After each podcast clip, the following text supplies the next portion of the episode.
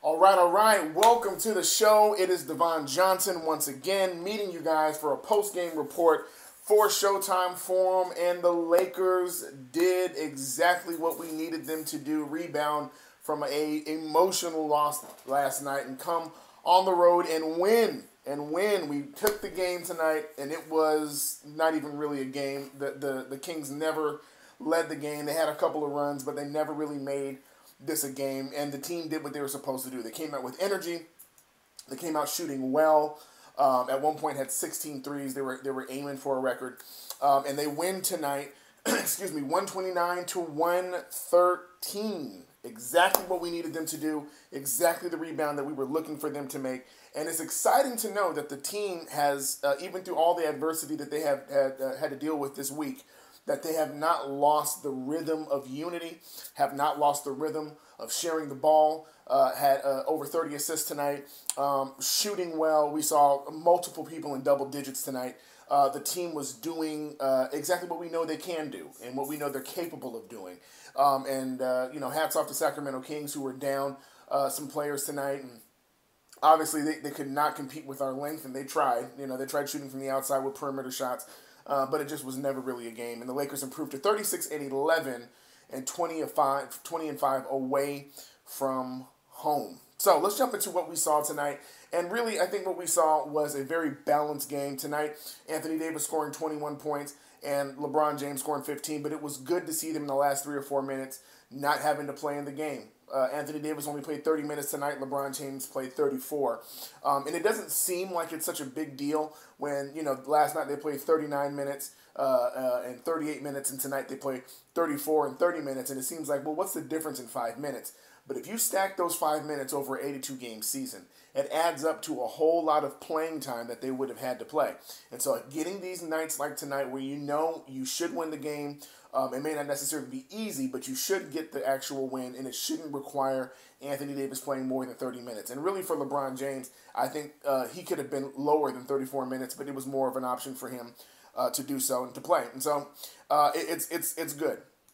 Uh, we saw great scoring all the way across the board. 19 from Avery Bradley, who, if we're being honest tonight, was really the spark that kept that drive going in the first half.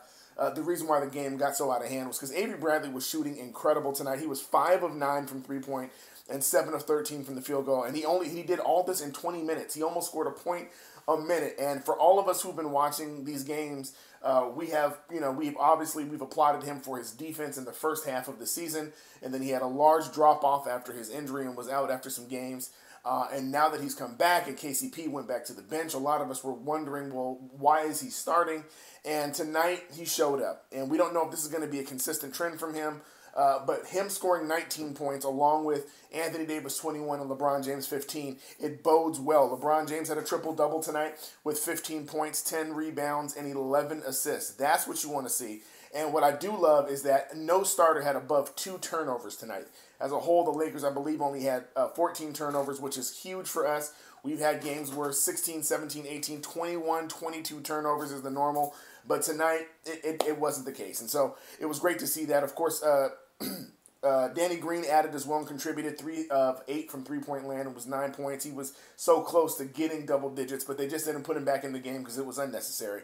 Uh, Kyle Kuzma contributed, and, and, and he's staying consistent again, guys. He scored 12 points and only had two rebounds tonight when, of course, last night he was in the double digits. Uh, but Rondo had 13. Rondo played great tonight. Uh, Caldwell Pope played 15, or put up 15.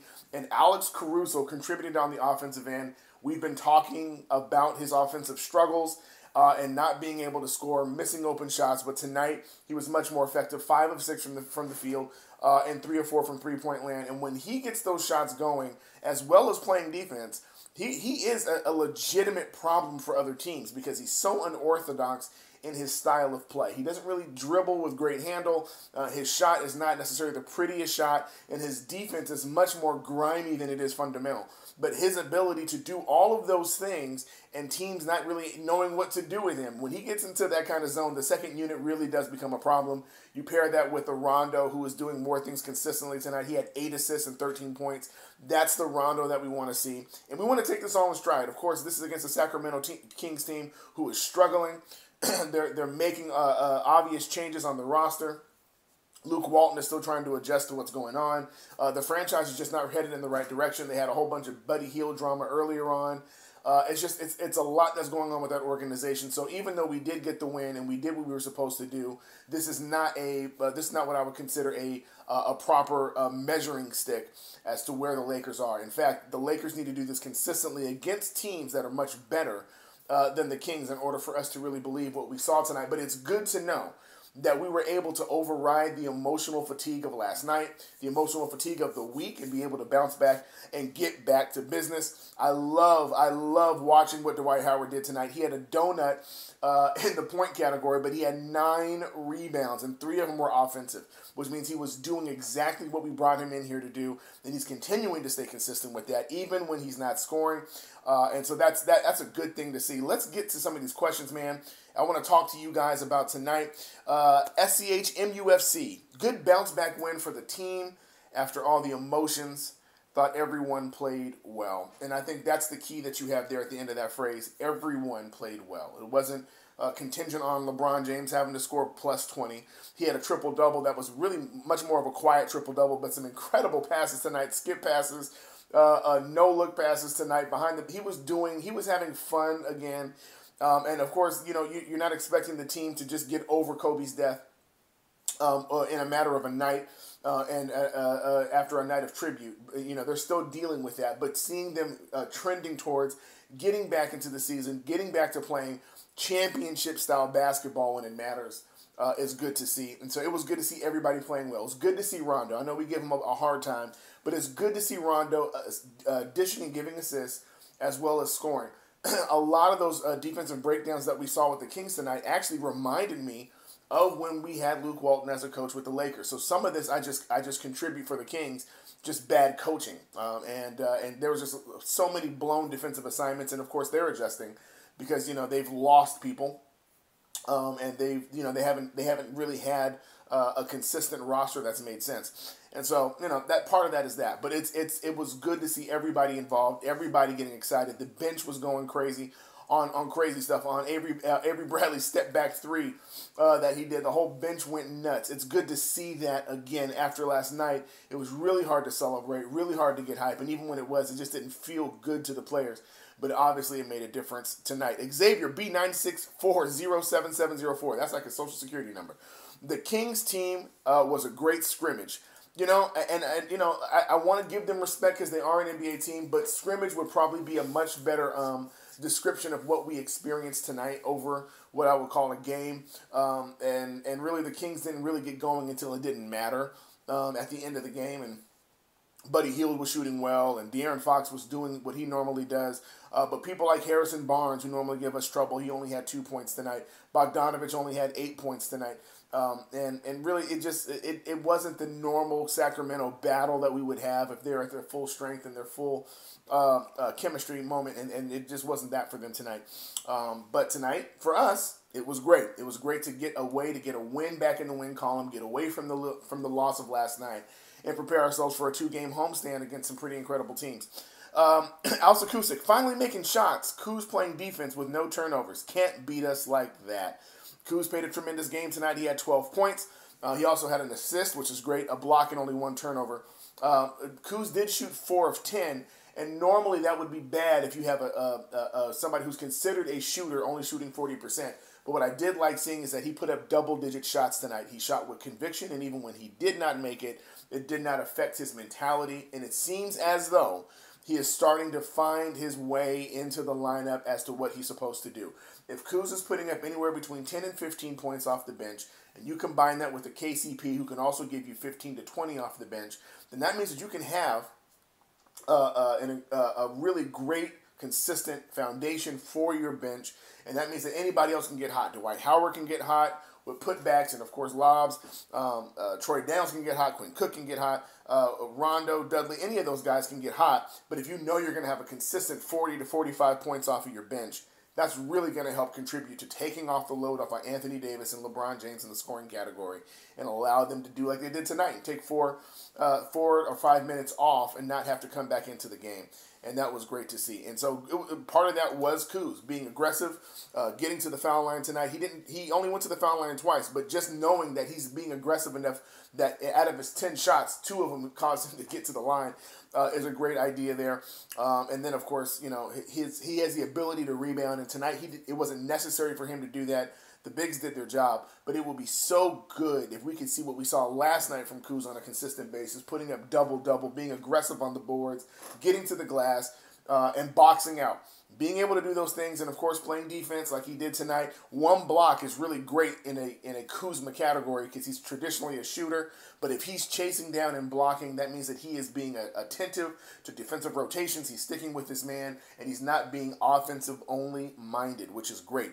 Uh, Uh, let's see here. S, uh, SCH uh, in UFC. Everyone trying to play their hearts out before the trade deadline.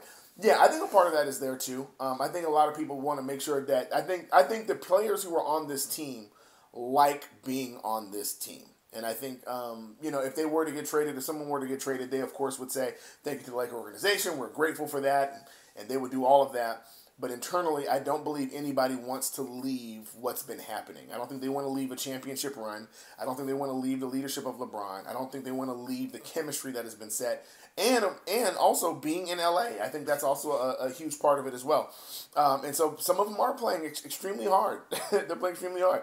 Um, I we've already heard reports about possibly Alex Caruso was being offered up, and the Lakers said no. So when you hear those things, it does bring confidence to you as a player to know that my team, my organization, my franchise values me, especially if I came in with them. They took a chance on me. I, I came up through the ranks in the G League and finally get a contract to know that the actual organization, the front office, believes in me enough to turn down potential trades that could make the team better in a sense.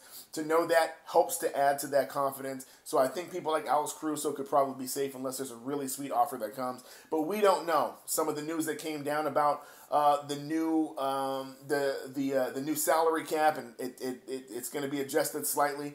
That is going to play a factor in how teams organize their rosters going forward. Some of them are going to be trying to dump salaries, dump contracts, and they may have to, to sweeten offers for the Lakers in order for them to take on contracts. And so that there's a potential now for teams to be more willing to trade with the Lakers. Uh, we've heard some of the news about Andre Iguodala, um, and we're not sure how solidified this information is, but uh, Memphis has been actively trying to find trade partners for Andre Iguodala, and the hardest part that people are finding is the $17 million salary is really hard to fit into people's uh, into people's rosters right now. Not a lot of salary cap space, and it doesn't really make sense to trade Andre Iguodala and trade away your players to get him, and he may not even, you know, he may not even really work out for what you're needing.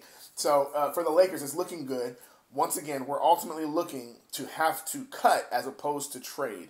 Unless the trade is going to be so sweet and so good for the Lakers, which nobody in the organization I'm sorry, nobody in the NBA is trying to help the Lakers organization.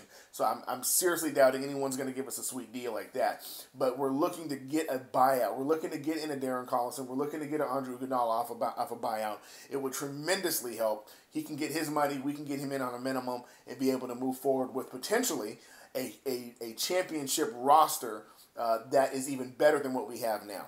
Uh, Blake St. Clair back in the win column. Bradley looked great tonight, and I don't know what's woken up in Bradley. And this is this is one of the trends that we've seen with Laker players who've been in slumps.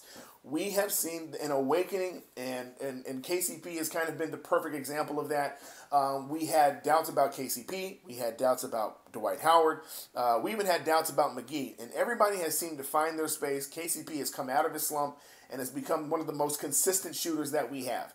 Um, and not just not just consistent shooters, but one of the consistent defenders. It, it, he's he's doing his role so well. And you hear nothing about complaints about not being in the starting lineup and, having to go to the bench. And we do know he can play in either either one. He can go into the into the starting lineup and put up twenty. He can go into the uh, into the second unit and put up fifteen. And he's going to be consistent at that. And it's so good to see that. Um, but it's so good to see Bradley, and I'm really hoping that this becomes a trend for him. I would love to see him north of double digits in his point category. I would love to see him playing aggressive full court defense. Um, and I also want to see him just being aggressive with his shot. Him shooting as many threes as he did tonight shows us that he can be a streaky player, which I'm not against. I know that's normally a negative for most people. But for me, it is a great thing to know that I can look at you and say, if you're getting hot, then I can trust your hot hand. Uh, Alsa Acoustic, uh, especially Kuzma. Uh, LaGuine Monza, hey, my man, great to see you again. Aren't you a little worried about LeBron's recent shooting? Uh, it's so good to see you again, too, man. Uh, and uh, hats off to you. Uh, Le- LeBron has been a little bit different, and I think most of that is calculated. He was 6 of 15 tonight, but he is picking and choosing his spots. And he also is dealing with the idea of how do I get my body ready for this playoff run. For the first time in his career last year, he missed the playoffs. He was able to take time off, spend time with his family, get his body right. now he is seeing the end goal is coming close. We have played uh, over half the season at this point, and he knows that the playoffs are coming, and he needs to adjust his game to make sure that the other players are upping their uh, their quality of impact uh, on the game. He needs to make sure that Alex Caruso, that a Rondo, that these people are getting going, and so you're seeing a lot more facilitation out of LeBron. Uh, he's already been uh, in the double-digit average category for assists on the season, but tonight you're just seeing it. The, the way he was looking for people. Uh, he was aggressive with his three when it mattered, uh, but he was looking, constantly looking for people to pass to, and you're seeing that. So you're seeing that he's taking the emphasis off of trying to score 30 to carry the team to a win and really trying to get people's confidence back up and getting them going. So you see him where he's dribble drive penetration, he's passing it out, and people are hitting their shots. That bodes well for the Lakers going forward because when you are a bench role player, you're only playing 10 to 15 minutes in a game, and LeBron passes to you and trusts you to hit a shot and you hit it the next time it's time for you to shoot, you have no problem shooting with confidence.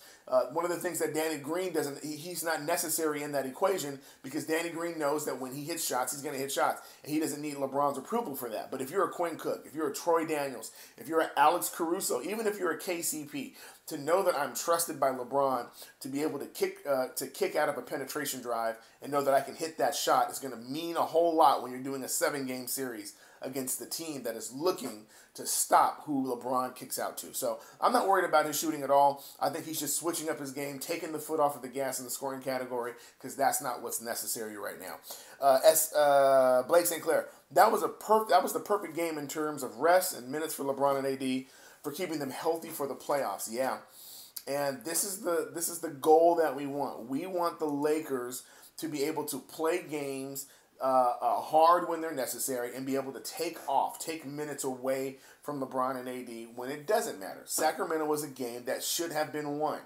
Uh, this once again, it, let's say if AD had been had sat out this game, this game still should have been winnable with LeBron only playing 30 minutes because of how the roster is is uh, for for Sacramento is set up and how ours is set up. We would dominate them even without LeBron or even without AD. Um, this is one of those games where you wanted them to take care of business. They did exactly that. So it was really great. You're right. Perfect. Perfect in those terms. Uh, Leonard H. Buchanan won. Great showing tonight. Great. It really was. And, and I'm saying, you know, just for all of us as fans, last night was a heavy night, man. It was really, really rough. It was hard to watch that game. It was hard to watch the pregame. It was hard to get excited. And then it was hard to lose. That was really rough to take that loss. Um, even though Dame Lillard went off and did his thing against the Blazers, it was really, really rough. To see them tonight get out, be aggressive, be strong, uh, not let their emotions or the emotional fatigue, like I said before, uh, weigh on them on a back to back. Even when they went from home, they went straight up to uh, Sacramento. It's a short trip, obviously, but still leaving home, going up north. They're probably going to come back home tonight uh, and watch them take care of business, do what they got to do, and, and not complain about it was great to see. It was excellent to see. Um, SEHU and do you still see a trade coming? Don't really see much activity between now and the deadline. Here's how the deadline's going to work this uh, this season, guys. And, and deadline has has kind of had its ebbs and flows and trends over the years, depending on how the how the uh, how the uh, trade agreement, the CBA has been, also on how the teams have been kind of orchestrated with. You know, when when Golden State was around, teams were a lot more willing to trade because it just there was really no point for a lot of teams because they knew that Golden State was going to win, so they were a lot more willing to trade. Now the championship is up for grabs, and because it's up for grabs, teams are kind of really waiting for the right deal to not necessarily make their team better now, but even possibly next season, because we really don't know if there's a dynasty. Even when you look at the Lakers right now, as Laker fans, you don't you don't project this to be the same roster next year. Even if the Lakers win the chip, this is probably the only year you're going to see the roster constructed in its current form. Um, and so, you know, for us, you know, we, we know that that this is our championship window right now, but for other teams, they look at each year now as a possibility for them. And so some teams are going to wait all the way up until the trade deadline before they begin to make moves. They're trying to assess if their team is going to be any good. Can their team make a run? And I know we're going, oh my God, it's so late in the season. But some t- some teams are starting to catch fire. We saw what happened when Jordan Clarkson went over to Utah. Utah was struggling so bad. They bring in Clarkson, and all of a sudden they have brand new life. These are what teams are looking for. Is there a deal that can breathe life and cause us to go on a streak that makes sense for us. You know, that makes sense for us. And so um, I do not believe you're going to see much activity in the next couple of days or the next day or two. But I think right when you get up on that deadline, you're going to start hearing so much more. Will they actually pull the trigger? We don't know. But for the Lakers, what we're looking to see is what happens with Andre Iguodala. Uh, they have already talked about the idea that Memphis has kind of outgrown the rebuilding stage. Ja Morant has brought that team into a place where they are really contenders for a playoff spot. Um, and so you, you don't you don't necessarily want to mess up with that chemistry. And so you also don't you don't have any uh, uh, any suitors for Andre Iguodala. You have a couple, but nobody can fit him in. So now they have to think about what they're going to do with Andre Iguodala. He's a $17 million contract. Nobody really has room to absorb that contract and deplete half of their roster to make it happen. Um, and the Grizzlies are, are really kind of handcuffed right now. And of course, they can hold on to that and just waste it, pay him $17 million and just not do him any favors. Um, but there could be something on the horizon for the Lakers. We want to pay attention to what happens there. We want to pay attention to what happens with the conversations with Darren Collison.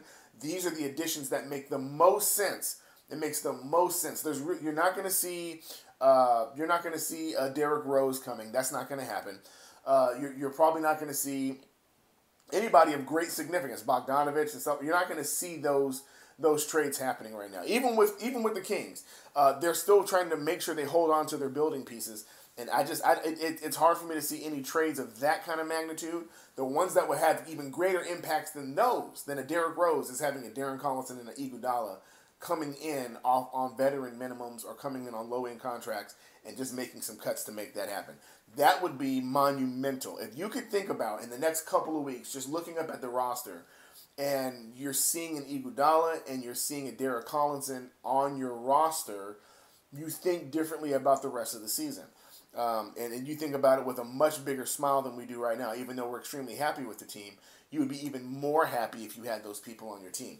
Um, I don't know if you got rid of a Kuzma for a Bogdanovich. I don't know if we would ex- immediately get happy. I think we would have to wait to see if Bogdanovich would be able to contribute in any way. Uh, but if you got rid of a, if you got rid of a Quinn Cook uh, or a Troy Daniels to make room for a Darren Collison, then it makes sense, right? Uh, it makes all the sense in the world. Um, uh, Acoustic, as uh, Kuzma. Um, uh, he's had some good games. I still won't trade him unless we get a really good wing. Uh, I'm, I'm with both of you. I'm with you guys. Um, I don't. I do not believe, and I'm about 99.9 percent sure in my heart that Kuzma's not getting traded. Um, it's just it, it, right now. I think there's a lot of belief um, in Kuzma. I think they believe that he can turn in and pop into something. And I also think, if I'm just being honest, I think they have taken a toll by watching a Thomas Bryant, by watching a Svi Mykhailiuk, by watching a Brandon Ingram and Alonzo Ball, and, and watching these players that they developed or they brought in, and to watch them kind of go out and start doing things, right? Uh, how many players have we looked across the league and they started with us and they were no, like Kent Bazemore was really nobody when he was with the Lakers, and then he went to Atlanta and made a name for himself, and now uh, he was playing, of course, tonight um, it, you you kind of see these players who be, who come who become quality players, and you think to yourself, man, how many times are we going to keep getting rid of these players, and then they pop right when we get rid of them? Um, I think part of that plays into the mind of the front office is going, man, this is probably one we need to hold on to, and we'll see, we'll see. Um, Uh, Blake Sinclair, I was for Cook being the La- the LA the LAer to move or be cut, but now I think it's important for him and the franchise he stays a Laker this season. Maybe. Um, I still believe in, in, in, in the in the shark that they call Rob Pelinka. Uh, he remember this is a guy who has been known to do what's best for his clients, to do what's best for uh, for ultimately for getting a contract done, and he has he has earned a reputation of doing what's necessary. And if you were to ask him, uh, you know, do I get rid of Cook? Um, and and uh, to make room for Iggy, or do I get rid of Troy Daniels in room for Iggy? I think he's going to get rid of Cook, not because Cook is not a good player, but I think because he can think of uh, Troy Daniels being much more of a wing. Uh, I mean, sorry, much more of just a three point spot up shooter, and he can think of Iguodala being a lockdown defender. And you really don't need Cook to come in and run any offenses. Uh, you don't need him because you already have a LeBron who runs the offense, and right now you're sticking with Rondo and you're not getting rid of Rondo. So you already have two offensive ball handlers that you have, and as uh, lopsided as they are in skill value, I just don't see them uh, having a necessity for Quinn Cook. They don't run the offense through Troy Daniels, so he makes more sense as a shooter for LeBron as a stretch. But but but it, it seems like if you were to cut one person, uh, unless you're gonna unless you're gonna do something with Boogie, and the way he was working out before the game today, the announcers even talked about how aggressively he was working out. I still stick to my thought that they plan for this man to be ready by the finals if we make it there. I think they have plans to at least have him on the roster ready uh, to contribute in some way, shape, or form. And that's a scary thought, people. That is a scary thought to think about AD, JaVale McGee, Dwight Howard, and Boogie. I just don't know what you do with that. Um, so I think all of that kind of plays a factor. And if you think about that, I could have Quinn Cook or Boogie. I'm probably going to stick with the possibility of Boogie as much as I love Quinn, Quinn Cook. Kings don't have a place for all of Bogdanovich, Fox, and Hield. They really don't, but they really don't have any other op. They really don't know what they're going to do with their roster in general, to be honest. Um, this is a really, really weird uh, position that they're in uh, because Bogdanovich is good, um, but I don't know how much money he really is worth, and I don't know what team. Uh, honestly, is going to empty out their roster or do whatever it takes to get him. Obviously, that has not been the case. Um, you haven't really heard his name come up as much. Uh, but maybe they do. Maybe they do. But I don't see the Lakers pulling the trigger on that um, just simply because of how much they believe uh, Kuzma can pop. Uh, Blake Sinclair, Collison and Iggy also kind of happen to be the best players available with minimal impact on the current roster. Too much upheaval could be detrimental. You're right. And this is what we're talking about with the trades. If you have to trade, the way these contracts are set up and the way some of these players have no trade uh, clauses based upon the bird rights, uh, you, are really talking about getting rid of portions of your roster, not a person. To get a Darren Collison, you just have to cut a person. To get an Iggy, if he's on a buyout, you just have to cut a person. If you want to trade, you're probably going to have to trade multiple players for one player, which really causes a huge chemistry change. And we're not dealing with the way the Cavs were, where everything's going downhill when they had the Dwyane Wade and the Derrick Rose, and they had all these players, and it was an experiment for the most part. You're not seeing that. That's not the case at this point. What you're really seeing is a team that is already thriving. You're trying to see how we can get them over the hump to become just standout favorites for a title. And and and Iggy, if you're asking me, uh, Iggy and a Collison added to your roster without having to trade anybody would be phenomenal. Uh, Alsa Kusik, they were saying on the broadcast that Boogie had an aggressive workout before the game. Exactly. Um, and from what I'm understanding and everything that I've been hearing and reading, um, they, they have a plan for Boogie. They're not saying it. I think they're keeping the. the thing they're prom- They're trying to under promise and over deliver. Uh, I think they're going to keep mum as the word. They're going to keep saying the same thing. We're going to keep working them. We're going to keep working them. We're going to see what happens. There's no promises. We don't know what's going to happen. But I think internally they know what they want to happen. They want Boogie to be healthy and they're doing whatever they can to make that possible without the possibility of him getting re-injured so that he can have an opportunity to play for a contract. He's been a tremendous teammate from all the reports that we've seen. He's been supportive in the locker room. He's been supportive on the bench. He's been active and he's been attentive during practices. He knows what's going on. He knows the plays. He, he pays attention. He travels. He doesn't take this as a time for me to just lay back and just try to figure out what my future is going to be. He is active in his present right now. So I, I think there's going to be a plan for that. Um, uh, Hovo 1977. We need to add free agent Jamal Crawford. Um, th- let me tell you why Jamal Crawford will not be signed. For two reasons. Number one, the, the Lakers do not value scoring. They appreciate it. That's not where they put their value. They put their value in defense, which Jamal Crawford is not one.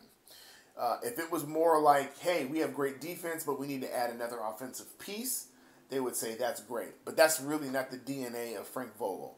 Frank Vogel says, as long as we have good defense, I know the offense will take care of itself. Um, also, adding a Jamal Crawford in kind of presents the same problem that most of us have talked about with Kuzma. Uh, Jamal Crawford is a ball stopper. Tonight we had 30 assists at a certain point in the game. It was like the third quarter. We had already had 30 assists. Those assists immediately go down if you bring in a Jamal Crawford and give him 10 to 15 minutes. He does not pass like that. He shoots, and shooters should shoot. That's that's the honest to God truth. I do not blame him for that. I'm not saying it as a negative. I'm saying as far as our system goes, Jamal Crawford doesn't make the most sense, right? Doesn't make the most sense. It would be great. It makes sense in our heads because we're going, well, Jamal Crawford scores. But we value things from a fan perspective that coaches don't necessarily value. As a coach, they value the defensive mindset, which is why they keep telling Kuzma, forget about shooting. You need to learn how to defend better. That's what the that's what the vets are preaching to him. That's what uh, that's what uh, um, uh, Frank Vogel is teaching to him, preaching to him. They're trying to get this guy ready uh, to be a significant contrib- contributor in the playoffs outside of offense. And so Jamal Crawford doesn't really fit that plan. Uh, could Boogie be ready to play way before the playoffs? Alex Acoustic. I absolutely. I, I think the, the, idea of ready to play, I think, is the word that we, the words that we really need to, to focus on. Because the truth is, if he he could play, I think around the, the beginning of the playoffs, I think he's on a track to that. I don't think he would be ready to play. I think for a guy who's coming off so many injuries and major injuries, season ending injuries, I think for him, slow and steady is the pace. And uh, if you have an opportunity to follow Switch Cultures, you're seeing a lot of the, the practice footage and you're seeing a lot of his workout stuff. And, and they're, they're really being very intentional about his movements. Phil Handy is being very, very intentional about the exercises that he wants Boogie Cousins to do. He wants Boogie Cousins to do. Uh, uh, he's he, there's there's a couple of videos where he's talking about the explosion off of that thigh muscle, and we and we already know that he already had a problem with the thigh and and, and had uh, had problem with his knee and had a problem with his Achilles. So he they're trying to make sure that they train him in a way that keeps him active and keeps him going in shooting motion, but also does not uh, aggressively uh, um, ag- aggressively hurt anything, right? So I think they're going to be very, very cautious in the same way with presenting him into games because when Boogie gets in the game, he's gonna he's gonna be Boogie. He's going to be aggressive. He's going to be passionate, and this is and this normally is why he ends up injuring himself is because he goes so hard in the paint. But he is such a big guy. If you ever had a chance to see Boogie in person, you will know exactly what I'm talking about. Boogie is not he he looks he looks like a kind of a big guy, but when you see him in person, this guy it's a lot of movement for a for a lot. For, it's not even fat. He's just he's just really really stocky, and so they have to be very very careful about how they treat his knee, how they treat his Achilles, how they treat his thigh. All of that blends into that. I think he could be ready by finals. That's what I would personally believe. Same as what we saw with the uh, Golden State Warriors when he came in right in that in that arena, right in that area. I think that's what you're going to see. Um, and there is there is an internal part you have to work on where his mentality. This man has suffered injury after injury. He's lost out on a max deal already because of an injury. Um, and so he, he's been through this before plenty of times. And many of us were wondering how does a man like that have many injuries and then come back mentally? So part of this is going to be him ready to play, is going to be his mentality. Is he gonna is he gonna be able to keep his mind focused on doing the right now as opposed to trying to prove that he's still a great player? Um, Blake Sinclair, if Cousins is nearly ready, to me that points to Kuzma moving. AD will dominate the minutes at point at uh, at power forward and doesn't have doesn't leave much room for Kuzma. Even if Cousins is ready to go, he's going to play very minimal minutes, very minimal minutes. He's not in basketball shape. uh, not only is he not in basketball shape, uh, uh, he, he's he's still trying to recover from injuries. So don't look for Cousins to be a huge minute contributor, even if he was playing right now. You're talking about bringing in a boogie if Dwight and JaVale get into foul trouble, or you need someone, you need to space out two or three minutes uh, with the stretch, with the, with the stretch five, right? What, what Rondo and Boogie and AD were able to do in New Orleans was that you had Boogie who was able to re, uh, uh who was able to stretch, you had AD who was able to stretch, and you had Rondo who was able to facilitate. And when you have two bigs on the floor that are drawing out the bigs, it leaves Rondo to dribble, penetrate, and be able to kick out the bigs who can both hit threes. So I, you're going to see spurts of that if he comes back, but you're not going to see huge minutes from him um, in any way, shape, or form. Uh, and I also think that there's a possibility he'll be back next year. That, that's that's a possibility in my brain. Uh, Blake Sinclair, if Cousins did come back early, splitting his minutes with McGee and Dwight for 15 minutes each game would be a pretty good way to still slowly bring Cousins back into that lineup. Yeah, and it really depends on how the game is going. You know, I think Frank Vogel has shown himself to be a guy who values the hot hand or values the, the impact player at that time. So if there's a player that's doing well, if Dwight is doing well, or if JaVale is doing well, it's going to be that person getting more minutes. They haven't really shown uh, that to be a consistency.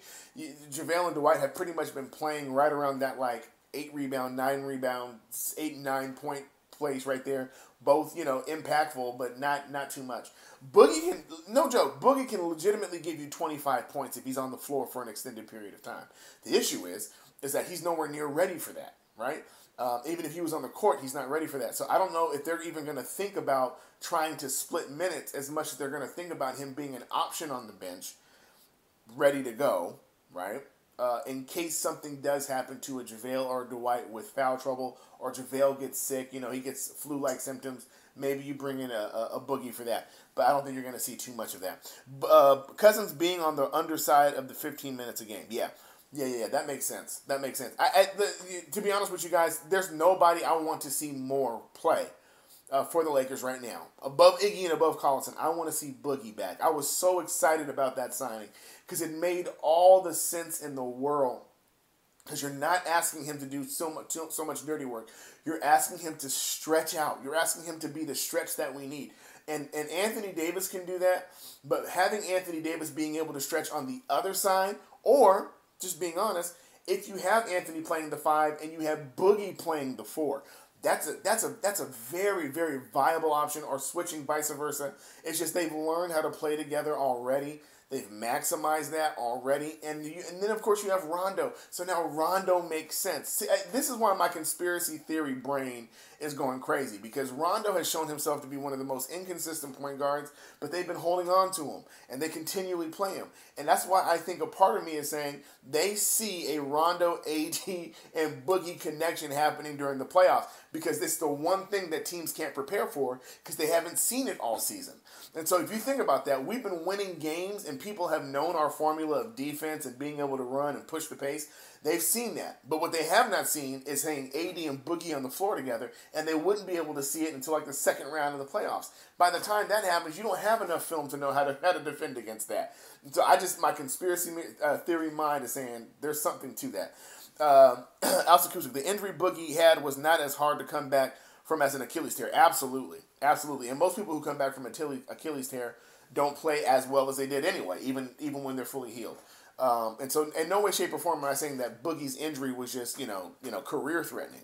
Um, but I am saying he's had so many back to back that you're thinking to yourself, he is one play away. He he he. I mean, he was going for a loose ball with the Golden State Warriors and had a season-ending injury. Uh, just going for a loose ball because he's so he's such a a stocky player that plays with so much passion. He doesn't think about certain things, and I also think that he hasn't been taught mechanics on certain things, which is why he is he has hurt himself so often. So, uh, with that being said, guys, I want to get into this next section real quick, um, and just talk about the schedule. Uh, I want to get back into that real quick. The Lakers are thirty six and eleven, uh, and uh, they're doing well. Of course, in the standings, they're doing well. Uh, but what we want to see from them is we want to see them be able to take on some tougher teams and be able to not just put up big points but play great defense. That's what we celebrated during the season is that they were holding teams under under 100 points and they themselves wouldn't necessarily score 100 points. But because their defense was so suffocating and you have LeBron James who's able to make up the difference on the offensive end, it was such a good thing to watch. But we have uh, a great test in San Antonio. I know we've already had uh, a game uh, where we, you know, I believe we had two games with San Antonio, if I'm not mistaken. Uh, but in any case, we've San Antonio was 22 and 26. They've already won two games, um, and they are a dangerous team. They can beat literally anybody on any given night. Um, and so I'm glad they're coming into our house. I'm glad we're going to be able to have a home game that's not tribute related. We're going to be, you know, further distance away from the Kobe death, which is going to give a lot of people more time to heal. And we get back to regular basketball for a minute while still having the motivation of Kobe. I loved uh, hearing Kobe's name tonight uh, in Sacramento. Uh, and, and once again, we just you're you are a fan base that's part of an organization that has it better than any other organization in the NBA. And no other organization will you see players in every visiting stadium that we go to, in every visiting arena that we go to. You're, you're going to hear Lakers, you're going to hear MVP chants, you're going to hear cheers, you're going to hear all that for our favor. Almost every home game it has, is loud, and it's almost equally as great being on the road because there's so many Laker fans. And hearing people yell Kobe, and in the middle of them yelling Kobe, LeBron just launches a three and just takes it. Like like that that's such a great feeling to have and it's going to be good to have us have that same feeling back in the building without the emotional heaviness. Um, and so we'll be playing Sacra- uh, san antonio on tuesday and i'll be here for, for you guys on that. And then thursday is going to be a really good test for us against houston. This is going to be a test about about defense not so much offense houston has the ability to get hot james harden has the ability to get hot of course they are struggling as well but that's going to be a game that's going to be a good tester before we hit a pretty easy streak. After that, uh, we play against Golden State, Phoenix, Denver, Memphis. Okay, and then we get our shot back at Boston again about a month from now. Uh, uh, about three weeks from now, uh, February 23rd. And so the, the barometer that I'm looking for is to see how well are we adjusting uh, when we see Houston. Have we adjusted from the emotional trauma of Kobe's death? And then by the time we get to Boston, when they come to our house on February 23rd, how much have we turned on our championship DNA? How well have we gelled? Uh, uh, trade deadline is over. We've made necessary changes. Are we ready to make a run? That's that's what I'm looking for. So those are the two dates you want to look at. This Thursday on the sixth, Houston's going to be about more about our emotional stability, our mental uh, stability, and our defensive mindedness. And then the Celtics will be a true test to, to help us see how well and how prepared are we to go on a championship run. Uh, but the next couple of the next couple of months are going to be very very good to us in regards to uh, roster. This is the time where we should be seeing LeBron get um, get some great uh, get some great rest. Seeing AD get some great rest. I would love to see them even take a couple of games off if possible. Probably ain't gonna happen. Um, we're gonna see what's happening. We're gonna see what's happening. Uh, Blake Sinclair, I agree with you that you what you're saying, but having Kuzma and those three centers on the bench doesn't give much flexibility on the roster for different types of lineups. I, I'm not sure how much they're looking for different types of lineups, Blake. I, am going to be honest. Uh, I, I, I, do agree with you. Uh, but I think they pushed all their chips in by saying we want length and shooting, period. We want length and shooting. When they made the decision to put LeBron at point guard, they made the decision to say we want length to be our primary source. Not because LeBron is so long, but because you eliminate a guard from that, right? And you're saying, okay, so instead of me having a traditional point guard in that place, we're going to have probably the NBA's best point guard, if you ask me, in LeBron James. And we're also going to keep Anthony Davis at the four and have a seven footer uh, interchangeable with Dwight and and and, uh, and JaVale. Who I know Dwight's not necessarily seven foot, but having two bigs along with Anthony Davis. So you're so you're saying you value length and you're saying you value defense, and it's paid off so far. They like Kuzma's length. They like his offensive ability, and they're not necessarily looking for a small lineup. They're not looking for the death lineup of Golden State necessarily. Just being honest, uh, they're not looking for speed. They're not really looking for speed because they got a they got a bunch of vets, man, and Rondo's not going to push the pace like that. He's not going to he he can do it in spurts, but he's not going to be consistent downhill runner. Uh, uh, neither is uh, Danny Green. Uh, you know, not even Caruso. Like they've they've made it a point that to really put their emphasis on the defensive end, and uh, and then just allow you know people to hit threes. And they re- I think they really thought Kuzma was going to be much more consistent from three than what he's been, um, and he still has the ability to do so but he he kind of does it in his own terms outside of the uh, the way that LeBron would normally kick and uh, drive and kick. Uh, but I do agree with you, man. It does limit them, but Bogdanovich doesn't make it very much easier either. Okay, um, there's not a player that you would trade Kuzma for that would give them that much more versatility because they just they made a decision they're going to go with length. Uh, SCHMUFC uh, 37 and 11. Yes, yes, I apologize. 37 and 11. Um, and uh, I really think I really think over this next few games uh, between San Antonio, Houston, and Golden State, we could hit the 40 mark uh, this week. Um, and it would be great. It would be great. And I say this week from Sunday to next Saturday.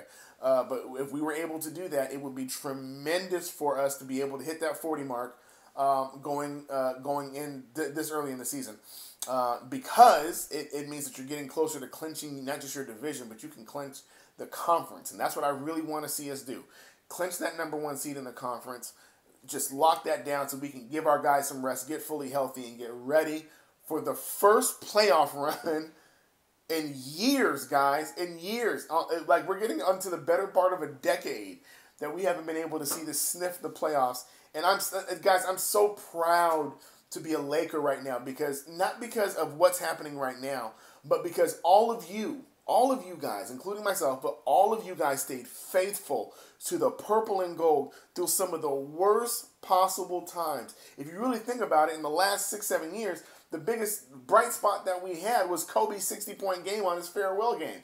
Like outside of that, we really haven't had a thing to get excited about where the Staples Center was buzzing like it used to back in the day with Shaq and Kobe, and back in the day with Pau and Kobe. Like we haven't had that, and right now we have a brand new rebirth. We're like Phoenix coming out from the ashes, man, with LeBron and AD, and we have the best record in the Western Conference, and we have the second best record in the league, and we're playing some great basketball, and we're still not at the full capacity and the full. Uh, full strength of what we're going to be. And we endured all of those changes. Great players come, Bad players come. We endured all of that. The Robert Sacrés, God bless his heart. The, uh, uh, we, we, we endured the, the Lance Stephenson, the, the, the Nick Youngs. We survived all of that to get to a place that we're at right now when it seemed like it was going to be the worst after that offseason. Like the like everything had finally hit rock bottom with the with the front office. And we had lost out on coaches. We couldn't even get the coaches we wanted with Monty Williams and, and Ty Lue. And we end up just somehow, just randomly, we get a Frank Vogel that nobody was even really thinking about. And he comes in and he sets a culture that has become so championship DNA for us with the defensive mindedness that now we're looking at our team and going, I think he actually is the right choice. Like I actually think I prefer him over a Ty Lue, and I prefer him over a Monty Williams because whatever he's got these players doing, I don't think any other coach in the NBA could have made it happen. And so we have a chance to be able to do that. Uh, Big Fresh 40, six years, crazy. SCH MUFC, Ryan Kelly. And listen, and I don't want I don't want to make it seem like we're dissing these guys, but when you come from a 2010 championship, when you come from this these last couple of decades, when you come from back-to-back championships, three B, when you see the DNA of the of the Rick Fox and the Robert Horrys, and you see these guys come in and contribute, and you watch the Byron Scotts, and you watch like the James Worthies and the Magic Johnsons, like this Kareem's, this is what we're used to. And then for a, a small amount of time, we didn't have a Kobe. We didn't have a superstar, and we were going into free agency, guys. Think about this. Carmelo Anthony wouldn't even give us a yes. Carmelo, who was out of the league for a year, wouldn't even give us a yes on a free agency meeting. People were laughing at us. We were the laughing stock. Let's not forget about LaMarcus Aldridge. We had to beg to get a second meeting because the first meeting went so bad. We endured that. We endured that. And so I'm so happy to be a Laker fan right now because I feel like we have earned the right to be excited about what's happening. There is no bandwagon anywhere in this Laker nation. We've, we've endured, and, and, and what's even worse is that now we've now we've even added into the midst of that we've lost a legend in the midst of that, and our minds are still going. We got to win it for Kobe. If this would have happened during that six years, I, I just I'm so grateful that Kobe was able to see a winning squad before he went on to, to get his eternal rest. Because I would have hated for him to die with the Lakers being sub 500. That, that just would have been the most devastating thing. The house that he built crumbling, but he had a chance to sit courtside with his daughter Gigi and watched another superstar who was coming to replace him the same way that he came and he helped replace uh, Magic and replace those guys and, and, and, came in and brought in a new era. He watching LeBron James and Anthony Davis do the same. Look look at these names, guys: Kendall Marshall, Devin Ebanks, Marcelo Huertas. It's just Good lord, Vogel makes great halftime adjustments, just like Jackson. Agreed, House Acoustic. Big, uh, Big Fresh 40. We were a laughing stock. Good golly, man. Golly. Fist bumps for all Laker fans. Absolutely. Fist bumps to all you guys, and welcome to live streaming TV. Yeah, uh, uh, who's that? Squeak uh, Mc, McQueekums. I don't even know. McSqueakums? Squeak McSqueakums. That's, hey, man, excellent name. Anyway, Lakers win tonight 129 to 113. Uh, game was never close. We did exactly what we were supposed to do.